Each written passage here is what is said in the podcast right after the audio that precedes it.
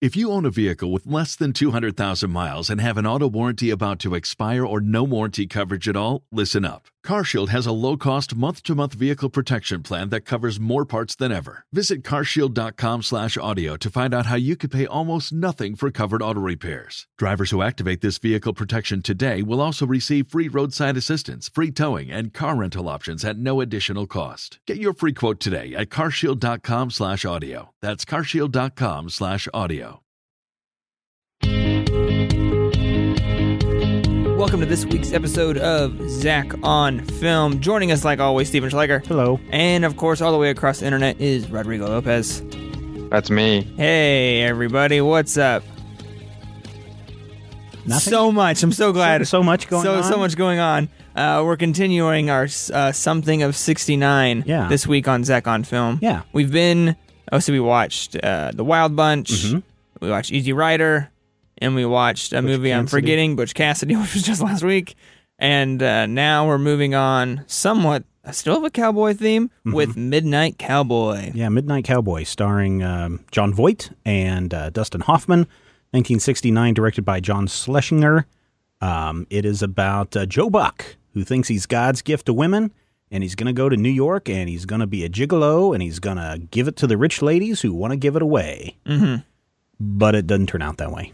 No. Rodrigo, had you watched Midnight Cowboy before this week?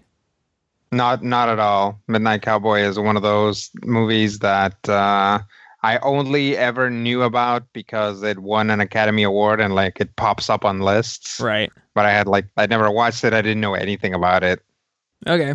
Steven, I'm guessing you've watched this many a Uh, no, I've- this is the second time I've watched it. I Oh, watched okay. it a long, long, long time ago. okay. And Okay. a long time ago for me is like your entire You know, lifespan. yeah, right. Like. Yeah. The, the early 90s yeah, or yeah, late 80s. Yeah, it's probably mid '90s. Yeah. Okay, okay. Um so yeah, this is a movie that gets a lot of press and talking about it because it was the first and last X-rated movie to ever win an Academy Award in which it won two best film Uh, and won something uh, else. three, three, Three. Uh, Academy Awards: Best Picture, Best Director, and Best Adapted Screenplay. This is based on the book by, and I forget who the book is by, J- uh, James Leo um, Hurley. I think is how you say his name, um, Hurley. Uh, but uh, yeah, it's the just a few years later, the MPAA changed the rating of the film. So by 1971, it had been changed to an R rating. But at the time, you had um, GPG, um, R, and X. And um, then, of course, depending on the severity of the X, then you had a double X film Oh. or you had a Oh, right. triple X film. Sure. So that's where you have uh, your triple X designation, meaning it's so raw and raunchy that that's why Mm-hmm. today we have that that porn industry, which is so hardcore that it's triple X. And had they not changed that, um, you know, I could see people going four X, five X, seven X. That'd be fun. Yeah, no, I doubt that. Well, I know, but um, so so did they change it to an R based off reconsideration, Yes. or did they add a new rating? yeah, they added, how it happened? They rated the, um, I believe they added the R rating, or no, the I forget how the the rating system worked right around that time, but they looked at it again and were like, you know what, this film really is R rating material. There's nothing in here that is as salacious as what we had given it to the X. And by seventy one, the porn industry had started to take on uh, the X. Um, rating as a moniker for their stuff so i'm sure the mpaa was trying to move away from that for what many people would consider a traditional film. Even though, I mean, we could do a whole discussion on uh, pornography in the 70s and how it was very mainstream and very acceptable to go to a movie theater and watch porn with your significant other or whatever. Um, but this is not one of those kind of films. No. Eh, but okay, I'm just gonna stick on the ratings thing for a second because it was later, what in the 80s when PG-13 came out. PG 13 came out with um, Red Dawn. That was Oh, PG 13. Uh, many people uh, assume that it was Gremlins, but Right. uh, Red Dawn came out just a f- like a month or so before Gremlins did. Okay. But Gremlins, because it was Spielberg and because it had the cutesy factor, Right. and a lot of people were wanting to take their kids, and then it was PG 13, that's the one that got the most notoriety. And then with Basic Instinct in the uh, 90s, that's where we got the NC 17, which Mm-hmm. is, you know, it's not R, it's not X, but it's somewhere in between. And so that's where that NC 17 rating uh, came Right. in. Which is a, a rating now that rarely gets come out. I mean, I've only seen it on one film right. race recently, and What was It- that? uh, Shame from Steve McQueen and Oh, Michael okay. Fassbender, and that was 2012, 2013 that that came out. Mhm. Um, and that's the only film I've ever really known that's got that. Yeah, so the Rating. ratings from 68 to 70 were rated G for general audiences, rated M for mature audiences. That would be our P- PG today. Yeah, R restricted, persons under 16 not admitted, uh, and then rated X, persons under 16, or uh, rated R not admitted without an adult, Right. rated X not admitted at all. right. And so that's what I mean. That's what NC-17 is now. Is that it doesn't matter if you have an adult, Right. No, no, No, one under children's in here. 17 allowed. Right. Yeah. And it's such an interesting movie because we, you know, we look back at these films and, you know, ratings came up when we looked at The Wild Bunch, which was a pretty hard R, I remember, and they were Mm-hmm. uh, flirting with like an X rating at the time, if I remember our discussion. Yeah, I don't know about X rating. I know that the, they were definitely a hard R on that. Yeah. Yeah. And so, you know, it, especially when you look back at these films, you're like, well, that's really not that bad compared to what we are kind of used to now from a Well, movie, a right, movie I that's mean- really pushing it. I mean, again, if you looked at something that was X rated, truly X rated, or even double X rated, triple X rated in the 70s, you'd go, that's tame compared to what we have today. And uh, certainly it goes much more intense than what it was in the 70s when the MPAA was using that X rating. Sure, sure. So Rodrigo, you this is the first time we you've watched it and I've watched it. Did this movie, uh, I guess, live up to what you had heard it was, or was it the same thing you had believed it was? Because for me, it was a little bit uh, different than what I was expecting going in. Uh, I mean, I didn't. I really didn't know what to expect. Um, uh, really, what I went in expecting was okay. So this is a movie from '69. So I'm guessing there's going to be at least one crazy experimental sequence on it. Yeah. Um, and there were a couple. Mm-hmm. Um, basically, any anytime anytime uh, Joe falls asleep, we Yeah. get a, a small like uh, school like film school project. On his, yeah, Uh, his life, though, but it's really important to pay attention to that. Uh, so that's that's mostly what I was expecting, and it did deliver on that. Um, I don't know. I didn't go in with a lot of expectations of the movie. I, I read the premise just because in like uh, in loading up the the movie on Amazon, it tells you. Yeah. Um, so I, I I went in expecting that, and I gotta say I wasn't. Um, I was afraid that the movie was going to be about a successful gigolo, uh, but I was very pleasantly surprised that it wasn't because I think that's way more interesting. Mm-hmm. Well, I, I, you know, what what was your expectations going in, Zach? And Um, well, based off of what uh, I knew of it was that this was an X-rated movie. I thought it was going to be more overtly in your face sexual than I actually thought it was. I mean, like in the realm of what you expected Like, to it- see like people doing it, doing it. yeah, like, I mean, the, boom, I mean, the only movie I've ever seen boom, boom, close to this is. Shame, and that was full frontal, Yeah. both sexes with sex happening on screen, uh, and that's not really what you get here. Um, I mean, there's still like a lot of insinuation, insinuation in what's happening. Uh, it's when Joe Buck gets to New York for the first time, and he finds this lady on the street, and they go back to his uh, her her penthouse and you know they start doing it there's a lot of this nice sequence which i really loved of a television getting its channel changed while they're in the process of doing uh, their lovemaking and um, it ends with a, a casino just dishing out a bunch of coins uh, i mean so you were you still using a lot of euphemism in this film which i enjoyed but it's not what i thought of an x-rated movie Right, right. But what is this? What's this movie about? I mean, as far as what would have given it the X rating? Oh well, it's. I mean, there. I mean, there was nudity throughout, which uh, not uncommon at this time, uh, but still a little risque. But then there's obviously, um, which I guess I guess I kind of knew going in. There was some um, like gay love type stuff happening with Joe, and that's certainly what I'm gonna guess pushed it That over was- the edge for the ratings board. The main homosexual, the homosexuality um, aspect of it is what caused the board to question it, especially the scene where he is uh, somewhat desperate and he goes into uh, the movie theater and he picks up the um, the the college kid, Mm-hmm. and the college kid goes down on him in the theater. that is that is the main reason why it got the X rating was for that sequence right there. Okay. Uh, also later when Joe goes with another man back to his hotel room and then he beats him up, Mhm. that's another reason why. Oh, really? For Yeah, the yeah. beating him up thing? Well, Well, in- 'cause in response of the, the expectation. Oh, okay. Yeah. Oh, uh, yeah. You know, when I guess I'll just say this about the film. When I got to the end, there's not very many times while I watch a movie that I immediately want to start it again. Mhm. It's happened a few times. It's very rare. But when I got to the end of Midnight Cowboy, I wanted to start watching again. I had things to do, so I didn't. Um, but I felt like not that I missed something, but I wanted to kind of spend more time with the characters Mhm. in a sense, in that there was just enough where you're completely, or at least I was completely intrigued with Joe Buck and um, Dustin Hoffman's uh, Ratso or Rizzo, Rizzo or whatever you want to call yeah. him Mhm. um that when we got to the end, I was like, oh, I you know, I think there's more to these characters than I might have picked up uh, on initially, or that this moving movie is potentially saying a lot more than what I thought it would ever try to do before going in it. And so it definitely left me with a feeling of I need to watch this movie again. Did you have any of that, Rodrigo?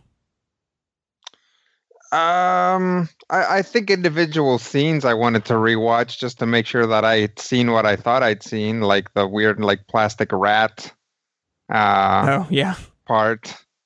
Um, I, I so uh, kind of more towards for for the characters. I uh, like about two thirds of the way through, I was like, "Oh, this movie tricked me. It's a buddy comedy. How dare you!" Like I thought this was going to be a sad introspection into some guy from Texas, and it turns Mhm. out I'm watching Butch Cassidy all over again. Yeah, that's definitely uh, a thing that it almost seems out of nowhere.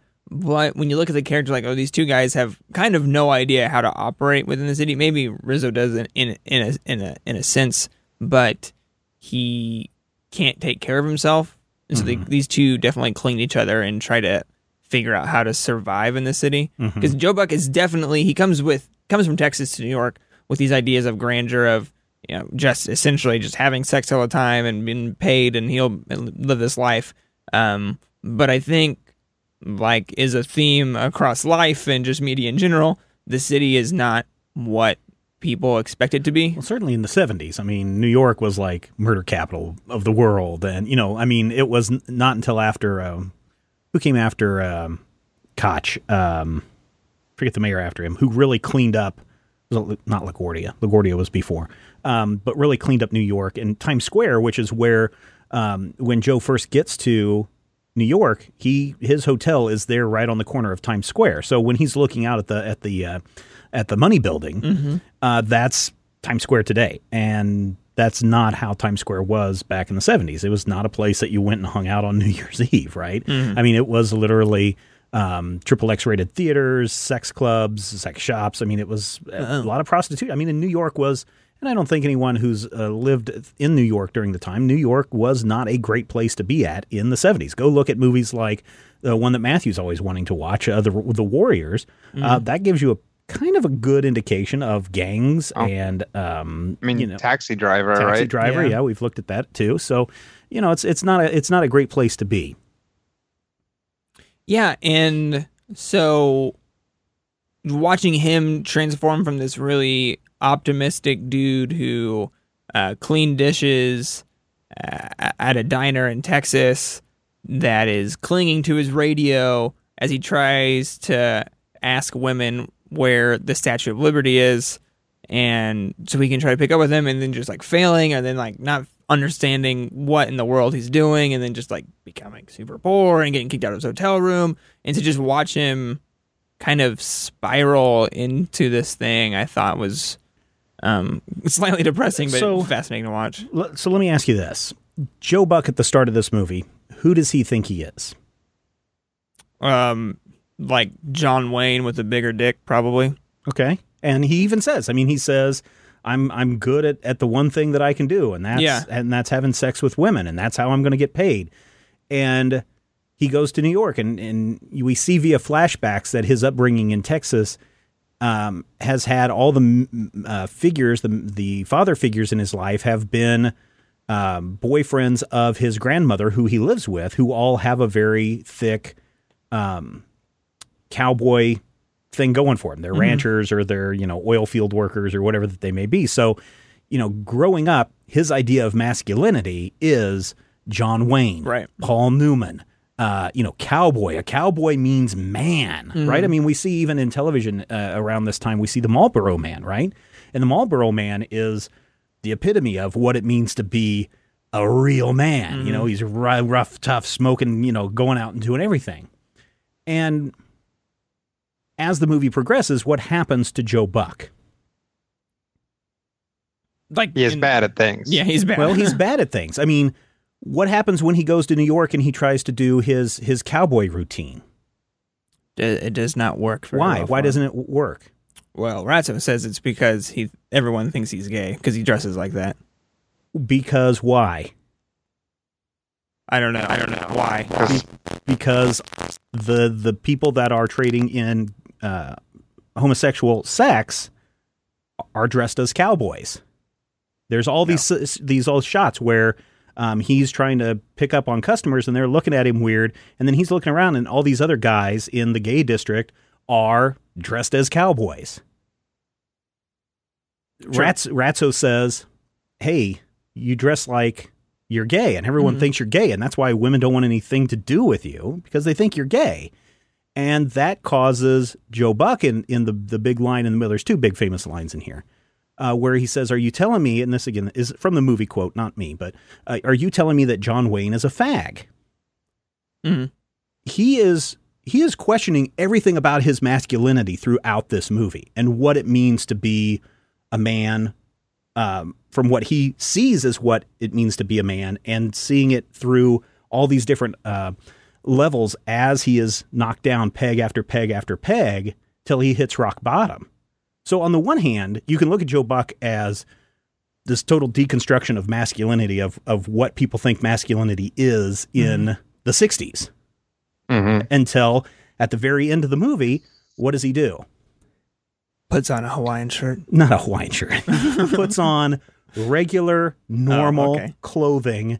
He has normal, regular interactions with a girl at a counter, and he thinks that, hey man, maybe I maybe the American dream isn't just getting paid money left and right and getting rich off of just having sex with old women. Maybe it is just getting a regular job and just being a regular guy. Right? Mhm. But it takes him this entire process to go through it because the other thing about Joe Buck is Joe Buck is dumb. Sure. I mean, he is like dumb, dumb, dumb. Yeah. He doesn't money even, great. doesn't know how to spell money, right? M O N Y, because he sees it on this this big bank uh, sign, uh, and believes that that or is the Mutual of New York building and thinks that oh that must be how you spell money. He has no idea what it means to live outside of this West Texas uh, town. Um, unfortunately, it's I think it's explained more in the book than in the movie flashbacks. Um, and this gets into the other theme that I think the director is really pushing on is uh, Joe Buck was abandoned by his mother. Mom runs off, leaves him with grandma. Grandma is kind of, you know, looking for a new man in her life and has a lot of men in her life. And so a lot of times she's leaving Joe alone to his own devices. And his devices are radio, TV, and then as he gets older, his one girlfriend, uh, which that thing just ends up horribly wrong.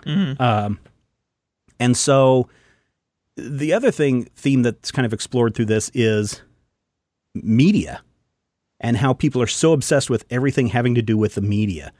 Uh, Joe is addicted to that radio, and that is the one thing that he doesn't want to give up above all things is that beloved radio. He's upset when he has to pay 25 cents to watch television. The fact that the commercialism that they, that is being shown on television while they're getting it on is another thing of look how this is it's not the sex that that this movie's about it's about the commercialism it's about the money it's about people trying to do whatever it takes to get that money to live up to in from Joe Buck's mind and even Ratso's uh, mind what it means to be success I mean we see Ratso have a dream And his is, "Ah, I'm going to start out as just your average Joe in Florida. And then before you know it, I'm going to be running the entire place. Because that's what they think success is. And it's driven by this commercialism uh, through the media that is imprinted on everybody during this time. I mean, the movie opens up with a shot of a billboard that says, "If you don't have an oil well, get one." I mean, that's Yeah. that's about as that's about as saying, "Hey, money is all that matters." As you can get in a movie, right? Is by opening it up with that that that shot. And we see that you're going to need a lot of money if you're going to survive in New York. And if you're dumb and trying to survive in New York, you're going to lose that money very, very quickly. And by the end of the movie, you know, um, Joe has to make this decision of do I stick around here or do I take my friend and get the money and run and try to just be a normal person by the end of the movie. So you've got these two things a deconstruction of what it means to be masculine in the 60s and 70s. And then you have this idea that um, people are just obsessed with commercialism and, and making money, and that's all driven through the media.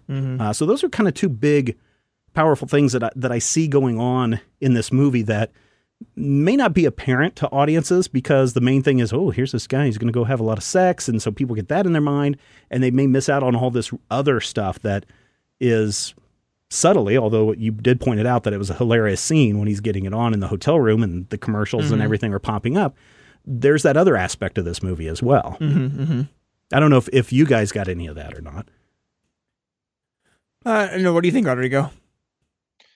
I mean, I, I definitely saw it as this kind of uh, condemnation of kind of uh, like the the the cow the like the cowboy idea Mhm. is like here's a guy who's not really a cowboy trying to be a cowboy and nobody cares Mhm. you know and and by the end of it he's done with it you know it's kind of like this childish Yeah. thing so i saw it you know maybe not so much as a, an indictment of that toxic masculinity or whatever but really more of a uh an fu at the previous genre of of dominance right? It's Which is- like saying nobody cares about cowboys anymore. Guys nobody cares about cowboys anymore. Which is funny because there are all these quote unquote westerns that came out on this same year. Mhm, And when we mhm. look at the Wild Bunch, where where the point of the Wild Bunch was, okay, people want a cowboy movie. I'm going to give you a cowboy movie that shows you what it means to be a cowboy and having to kill and be a bad guy and do all of these things.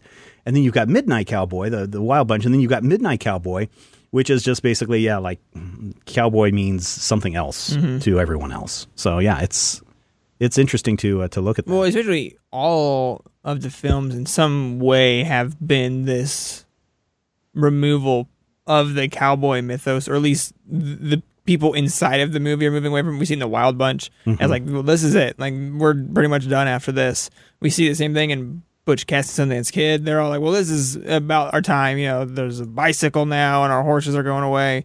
And Easy Rider is more of a modern day thing of like, hey, look at this. We have, you know, we have these sweet motorcycles now, mm-hmm. and as a whole new genre. And then, yeah, literally in Midnight Cowboy, he's like, well, that's done. I, you know, that's not what I thought it was. It's time to move on and see what else is new, um, to kind of portray inside of America.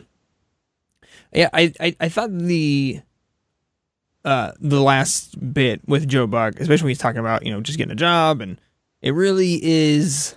It's almost. It is almost the anti-American ideal in a movie because in a movie we always like, well, who's the guy that just makes it big and we just Right. follow him. We don't follow generally like the hero doesn't become a, a guy that works like an eight to five job and then Right. goes home and just kind of lives his life and is uh, a quote unquote normal American because in movies or in media in general, the normal people, um, they either Yeah, have to they either have to be some something weird or they have to make it big. They can, no one just gets to be like a normal Mm-hmm. yeah, human. Everybody, in movies. everybody, and, and again, this is again the media does this, right? This idea of here's the American dream is you you get rich or die trying, and um, the I, idea is you come to America, you get rich. Doesn't matter where you go, you can get rich. Mm. New York, being the center of the universe from many people's perspective, is the place where you go and make the big money. Mm. That is where you go and become successful. So at the end of this, when he flees New York broke and decides that, well, maybe I'll just get another, uh, you know, a regular job, is that not another slap in the face at what at this perception that media has created of what the American dream is? maybe the American dream is just a happy, normal life. Mm-hmm. Maybe washing dishes isn't so bad. Right. So, yeah, it's it's interesting. Um, the the flashbacks to Joe Buck's upbringing and his uh, well, his the sex he has with his girlfriend and that whole traumatic sequence play a uh, man. They play an interesting role in the film and made me question like what what are they trying to say through this and I think I don't know if it's the best way to get across what they're trying to say or the most right? Or like there's some repercu- like weird repercussions I felt they could have like well you look at it in like 2016 or watching this film like well that seems not you know how things are going now. It's like you don't want to no one would put those sequences in this film like oh, there's a guy who's now just obsessed obsessed with sex and why? Oh because he had a really sexual grandma. And then um as the the the really weird one for me was when Joe was in the theater um pulling the trick with the um high school kid right and then was that the flash that wasn't the flashback to his grandma that was the That was flashback to his to girlfriend. his girlfriend and her telling him that, "Oh, you're the greatest, Joe. You're the best." Oh, okay. So there's so many that I'm getting confused because there's that one, and then that scene continues Right. where some boys, Yeah, where Jump them. They are both victims of a gang rape. right, and that whole sequence felt weird as I was watching it. It was like this is the only way reason why Joe is the way he is now is because he had this horrible sexual traumatic experience, and that's why he's kind of going off on this like sexual liberation of stuff. Could be, or it could be that he is. Uh, you know, another way to read in um, is that he's willing. He doesn't know. I mean, he has no friends, right? He's very socially inept, uh, and so he may just think that this is how things normally are, and may not know any better in a lot of sense uh, or a lot of cases. He may not see the brutal rape of his girlfriend, who goes crazy because of it, as a big deal. He may just think that, oh, this is just normal. What happened to me is just normal. This is what happens. And so, yes, it can give him that um, um, skewed view on sexuality, um, but he doesn't know how to deal with it. And he, and I think that's what also causes him to get into trouble. What did you think about those scenes, Rodrigo? It was interesting that I think a modern movie that dealt with those topics would have dealt with those topics directly. Mm-hmm. Um, it is weird that it's just kind of like here's Joe Buck. He's pretty weird about things. He's doing stuff. He doesn't know anything. Um, part of the reason why he's that way is because of his grandma. Part of the reason why he's that way is because he and his girlfriend were raped. Part of the reason why he's that way is because he's from Texas. And none of these are like any particularly like higher or lower on the Right, list. It's right. like just generally speaking, this is what he's about. Yeah. Mm-hmm.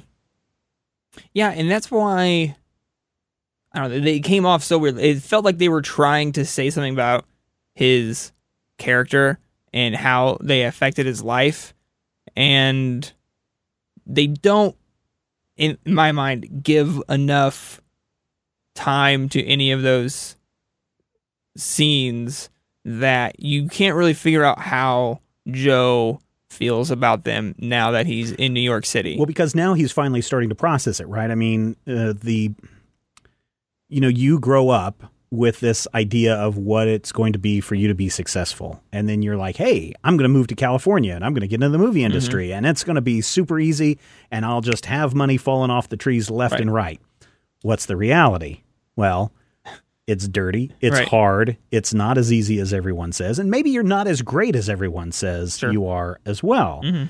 And so going through that boot camp, so to speak, going through that trial by fire, you find out, oh, maybe I'm not this God's gift to to women or Mhm. man or whoever.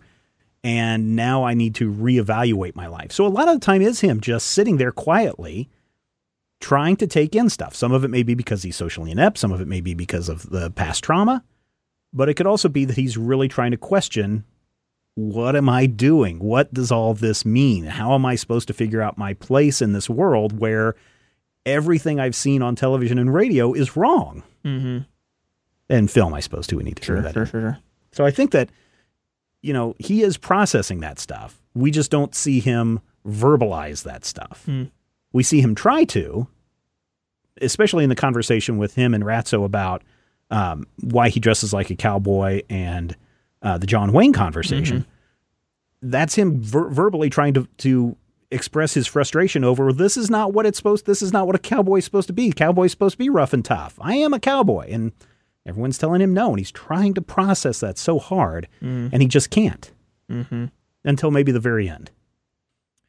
Yeah, in the I think the the John Wayne sequence between um him and Ratso was kind of it, it, it felt familiar in a way to me in the way that these guys react even you know we're talking 50 years after this movie is made is when Mhm. i'm in high school and the way um they you know are negatively accusing someone of being gay is this very familiar pattern of Yeah. speech i think between guys um at least But- the maybe well- in my group it was not it was a normal thing to do to try to disparage someone and and then the interesting thing i thought was try to see joe buck is like well in my viewing of it is like well am i am i this way? What does that mean about me? And, and the continual breaking down of what his idea of a man is which i and that and that scene it felt familiar in a way of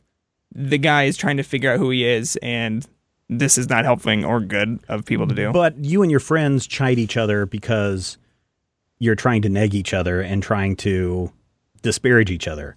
Ratso is just trying to knock some sense into Joe and saying this is the way it is. He's not trying to claim that that uh, that Joe is homosexual or not. He's just saying you dress this way, this is what people are going to think because here this is what a cowboy does. So it's not them trying to um it's not it's not Ratso trying to make fun of Joe. He's just trying to explain, "Hey man, this is this is the way things are."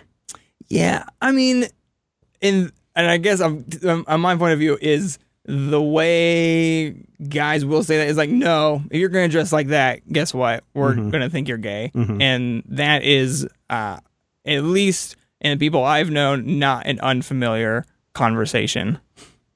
It, it, it, is anything I'm saying kind of ringing true at all, Rodrigo? Sure. I, I think I think Stephen is right in the sense that back in that at that point, it's like uh it's entirely possible that Ratso is in fact trying to be like, hey man, you don't want to be like this is why this isn't working. But the language that is used Mhm. Mm-hmm. um, makes it really striking to us today, even though back in those days that was a common common thing to say to people, and you know, no, like i- this movie. This movie isn't X-rated for language. You know, it's Yeah, like right. it's X-rated for. It, it is in fact X-rated for the implication of gay sex Mhm. that is so that right there shows you those those ideas right it's like Mhm. nowadays somebody could watch this movie and get offended by that language that's maybe what they would try to curtail whereas back in those days they're like well we just don't want to show that that gay sex exists Right. Right. And so here's what uh, here's what the Wikipedia says. Uh, after consulting with a psychologist, uh, executives at United Star Artists were told to accept an X rating due to the homosexual frame of reference and its possible influence upon youngsters. All right. Yeah. Uh, so, for those that don't know, uh, John Schlesinger, uh, the director of this movie, who won uh, Academy Award, is is gay. Mhm. Uh, so, a lot of times when people are saying, "Hey, so were Joe and Ratso involved in a homosexual relationship?" from the director, he's like, "No, that's totally not what's going on. These are just 2 Mhm. friends."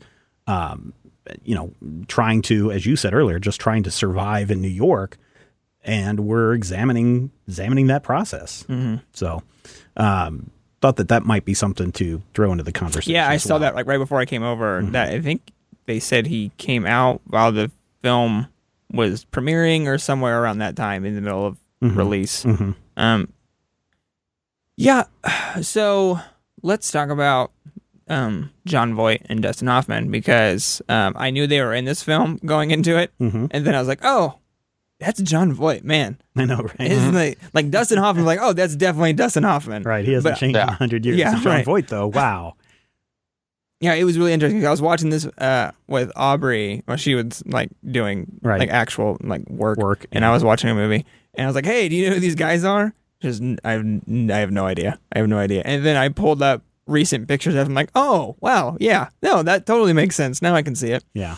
Um, their performances, um, I thought were quite amazing, and everything I've read of reviews back way back then, and like New York Times and stuff. That that was what people kind of pointed to as one of the best parts of this film is Dustin and Hoffman and Jon Voight's performances in Midnight Cowboy. Yeah, Voight really does. I mean, he looks good. I mean, and again, for people that only know him from today, uh, and uh, as the um, father of Angelina Jolie, uh, Oh yeah, I always forget that. yeah, you look at him, and you're like, that's not John, Jon Voight. Jon Voight's a stooped over old man. Uh, but no, he really looks good in this film and really pulls off the dumb Texas uh, part. And he's from New York. Uh, you know, he grew up in New York or Oh, in that area. So, yeah. you know, he did a fantastic job uh, in this film. And Dustin Hoffman grew up in, in uh, Los Angeles. And uh, I think his performance of of uh, Ratso is is really good too. I mean, we don't get very much backstory on the Ratso character, except Right. that his father was uh, a shoe shine guy and uh, died, and Ratso has um, a handicap, and so people just dismiss him from that, and so he's had to scrape by. Uh, but he he brings such a performance to this as well as this very skittish. You know, he looks and sounds like a rat. Mm-hmm. Um, and uh, and you can really see him living in a rundown building all his life. And if I'm not mistaken, Rodrigo, your favorite uh, Muppet is based on on rats. I I I guess uh, he's not my favorite. Uh, Oh, that's right. it's, man. How how could how could you pick a favorite? Um, but uh, yeah, I, I like immediately the name. I was like, hey, I know a rat named that. hmm pretty much verbatim. Yeah. So I yeah, I guess it's weird. It's weird when you work yourself backwards from things like that, right? It's like here's a thing that I encountered as a child that is a reference to this. It's like finding out who Bugs Bun who Bugs Bunny is supposedly based on, right? Yeah. hmm Um, it's just like you would have never thought you see this like complete character, and it's like, ah, as it turns out, this is actually there was an influence to this, Mm-hmm. and what an influence too. Yeah. I mean, what did- what did you think of the the acting here, Zach, or or at least these two characters? Oh man, I thought like Jon Voight's really I thought pulled it off well from um his kind of dumb Texan stuff, but I really enjoyed Dustin Hoffman's performance. Just because there was so I guess more um in your face physicalness to it because he has to walk the limp and he has you know there's like greasy hair he's got falling into his face all the time and he has this uh, illness that uh, eventually you know takes him in the end um and so i thought his performances all around was just really well which is incredibly well done which he went so far as trying to cough so much on set that Oh, yeah. apparently he made himself throw up Yeah, yeah. which just seems incredibly hard and and, and not great of uh, a, a day on set if you have to cough so hard that you make yourself throw up. Mm-hmm. Oh, it's these, uh, you know, it's it's this rise of uh, actors that really involve themselves. It's the method, Mm-hmm. Yeah. and uh, we're still dealing with it.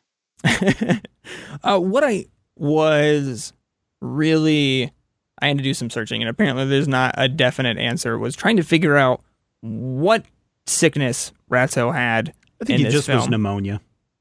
That's what a lot of people kind of pointed to. They think maybe there was some polio because the polio wasn't quite out of America at this time, and then He's old enough though; he would have been va- vaccinated.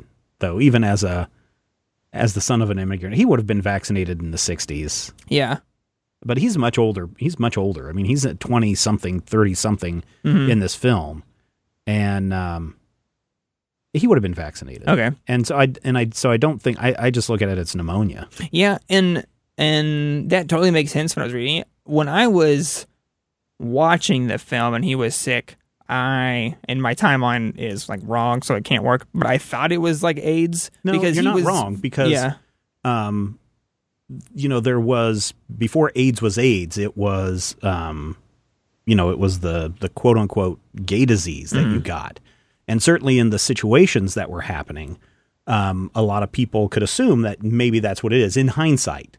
But um, you know, AIDS didn't just suddenly appear in the '80s. I mean, it was around much, much before that, and I can I can definitely see uh, people in hindsight saying that you know he died of AIDS, but I I don't see that. Yeah, no one because really if anything, to it. Hoffman appears to have, or Ratso's character appears to have little to no interest in sex, save for how are we going to make a buck out of this, Mm-hmm. right? You never see him see him trying to exchange sex for money. He wants to be Joe's pimp. He has little desire when uh, beautiful men and women are around him when they go to the Warhol or the War- Warhol esque party. Um, he's more concerned about let me see how much food I can stuff in my pockets and get out of here. So he- Right. I don't know. I, I don't know. Rodrigo, what do you think? Uh, I mean, I, I, I can obviously the the easy uh, point here is pneumonia. You know, if, if it's something like AIDS, um, you can really. I mean, it could be because. Oh, okay. So follow me on this one. All it right. probably isn't because at the time this movie was made, it wasn't well known Mm-hmm.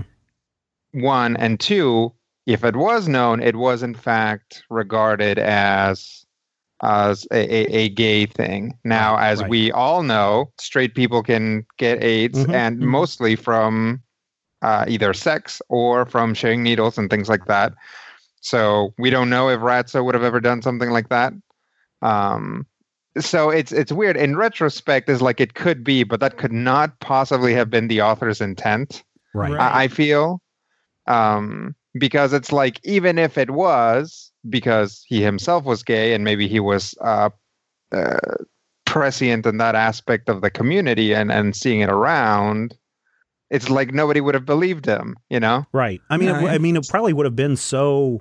I mean, talk about obscure, obscure, obscure, obscure. yeah I, I mean, very few people would have made that connection in the film when it was initially released. Mm-hmm. But no, I can totally see you looking at that and saying, "Oh, he's got AIDS."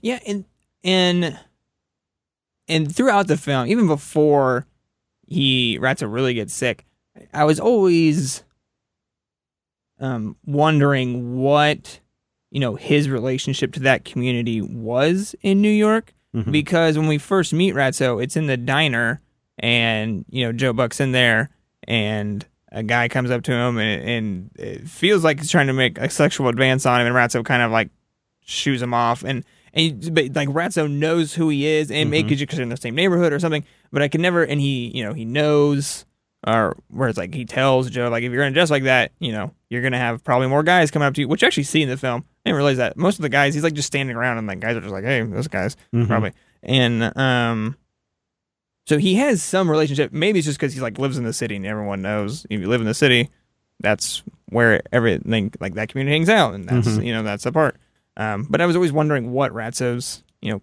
connection to that whole scene was I mean, he's around the area that he can well yeah he can afford to live in, which is maybe not a best part of part of town, and um, so he's going to have interactions with people as he tries to hustle mm-hmm. um, money from different people, beg money, borrow money, whatever that he does. Um, he does some things that are very uh, shady in this move. I mean, he he tricks Joe out of twenty bucks to take him to a born again preacher guy. yeah Um, you know, he's he's not a he's not an innocent character in this movie.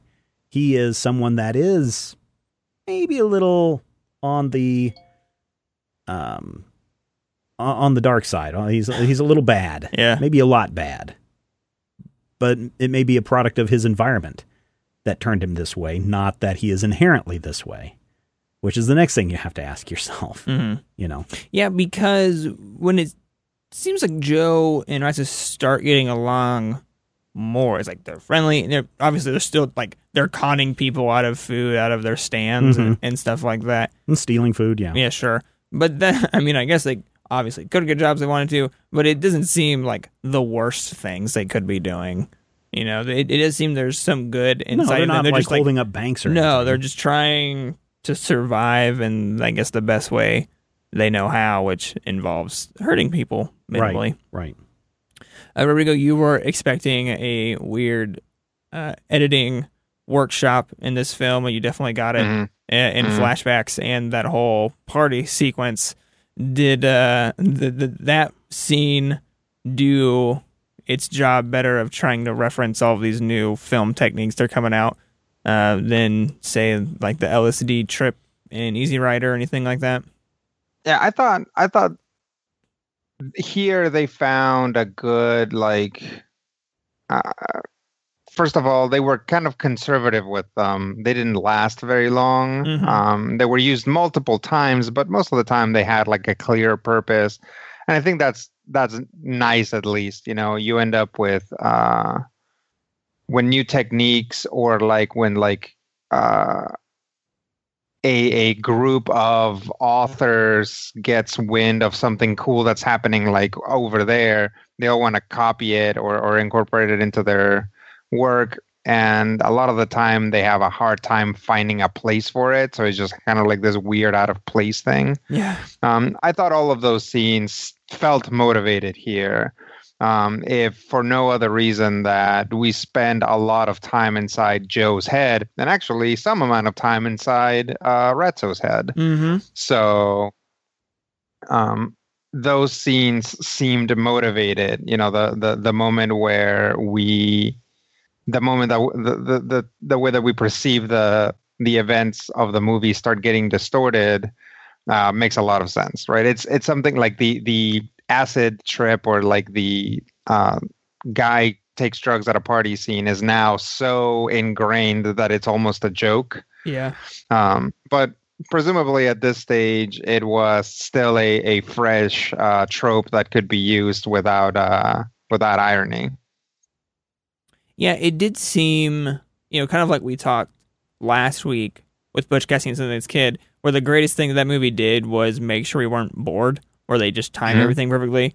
It, they did, I think, especially that party scene did not continue on with the craziness so long, or if it, it even found ways to stay in the party Mhm. without getting too crazy. It's like, oh, uh, Joe Buck's getting a little high. Maybe for the first time. Yeah, and so uh, that's going on. That's going on. Whoa, let's pump the brakes really quick. Ratso's going to steal some food. Yeah. and we're going to have a scene of Ratso stealing some food really quick. Right, and and it actually advances the fact that there's something physically wrong with Ratso as you go. Right, it's like let's spend some time at this weird party, new, weird New York party, but actually, essentially, the moment that they get invited to this movie starts really the i mean he's been coughing all along but the real setup that actually he's really sick like Mhm. really really sick Yeah, so I thought that scene was really good, and it, I had problems tracking some of the flashbacks slash looking forward scenes because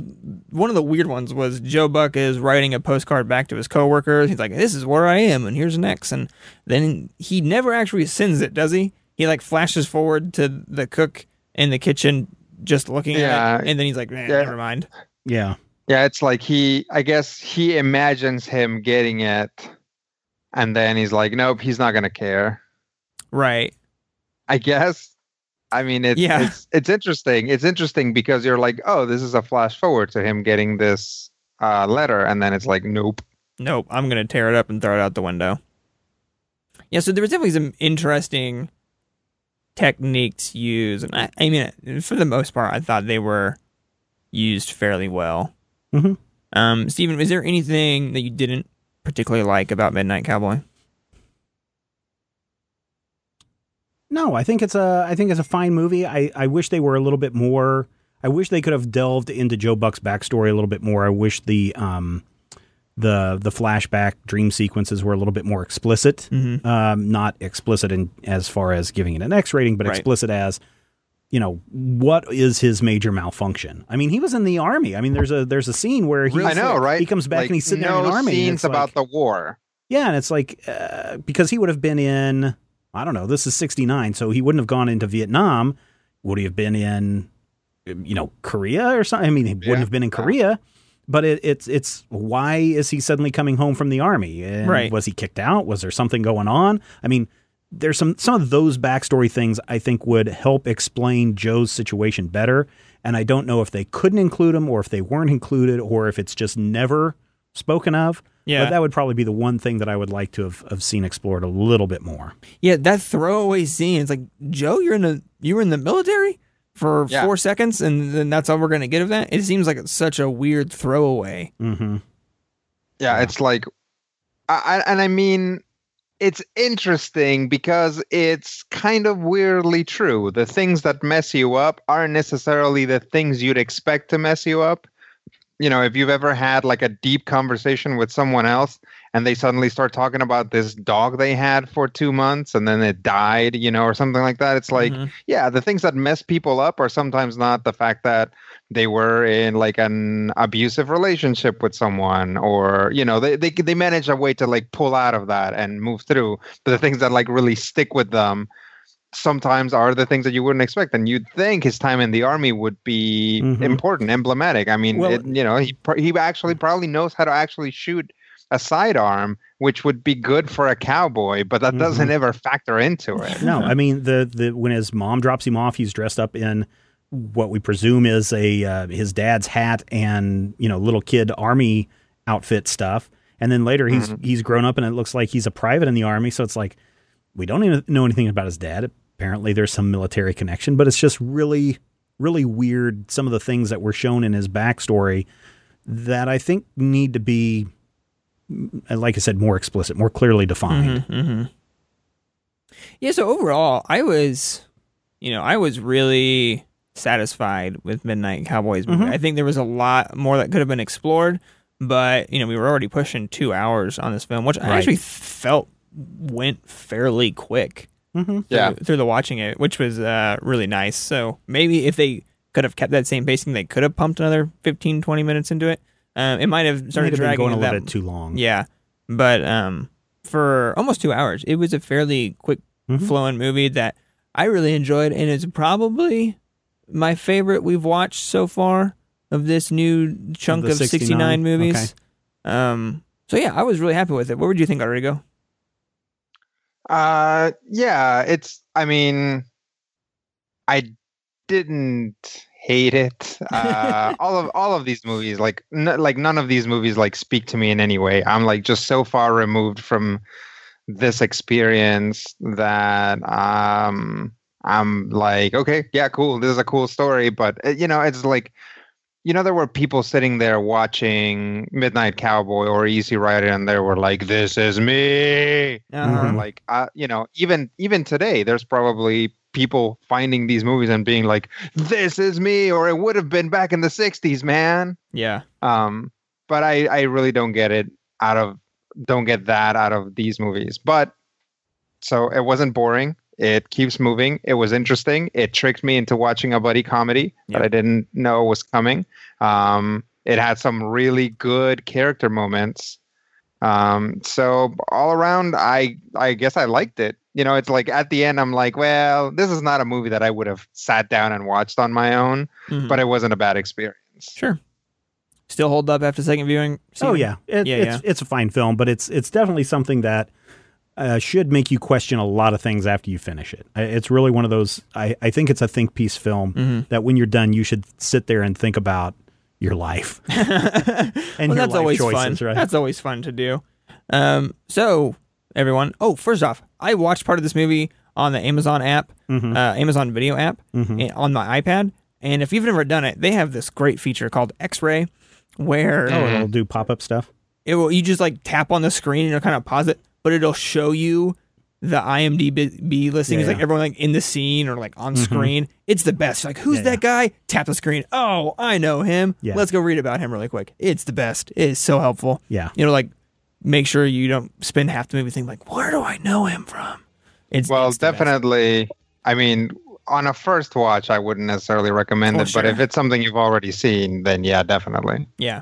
Uh, I think uh, I think on consoles, the Amazon app does that too. It's just a little bit harder to control. Oh, gotcha, gotcha, gotcha. So that's always fun in case you like knowing who's in all your movies.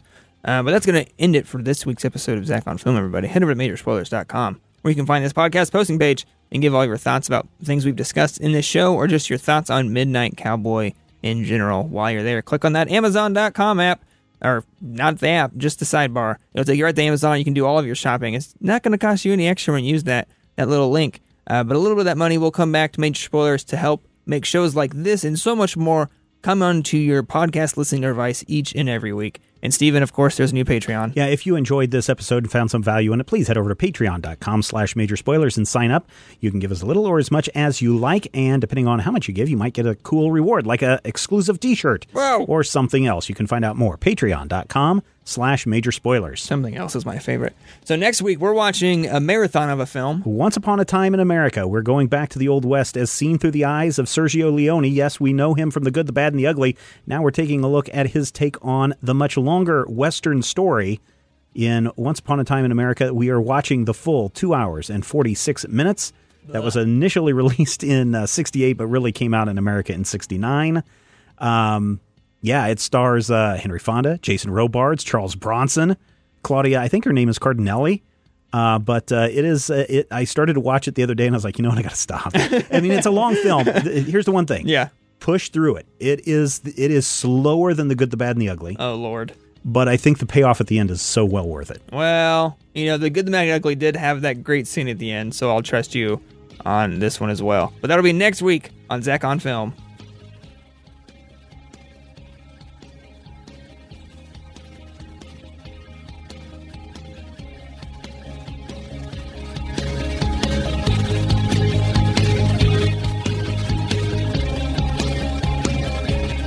Podcast is copyright 2016 by Major Spoilers Entertainment, LLC.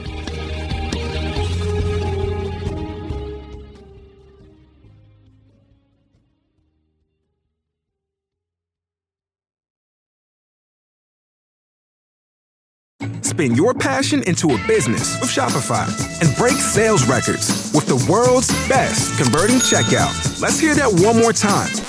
The world's best converting checkout. Shopify's legendary checkout makes it easier for customers to shop on your website, across social media, and everywhere in between. Now that's music to your ears. Any way you spin it, you can be a smash hit with Shopify. Start your dollar a month trial today at shopify.com slash records.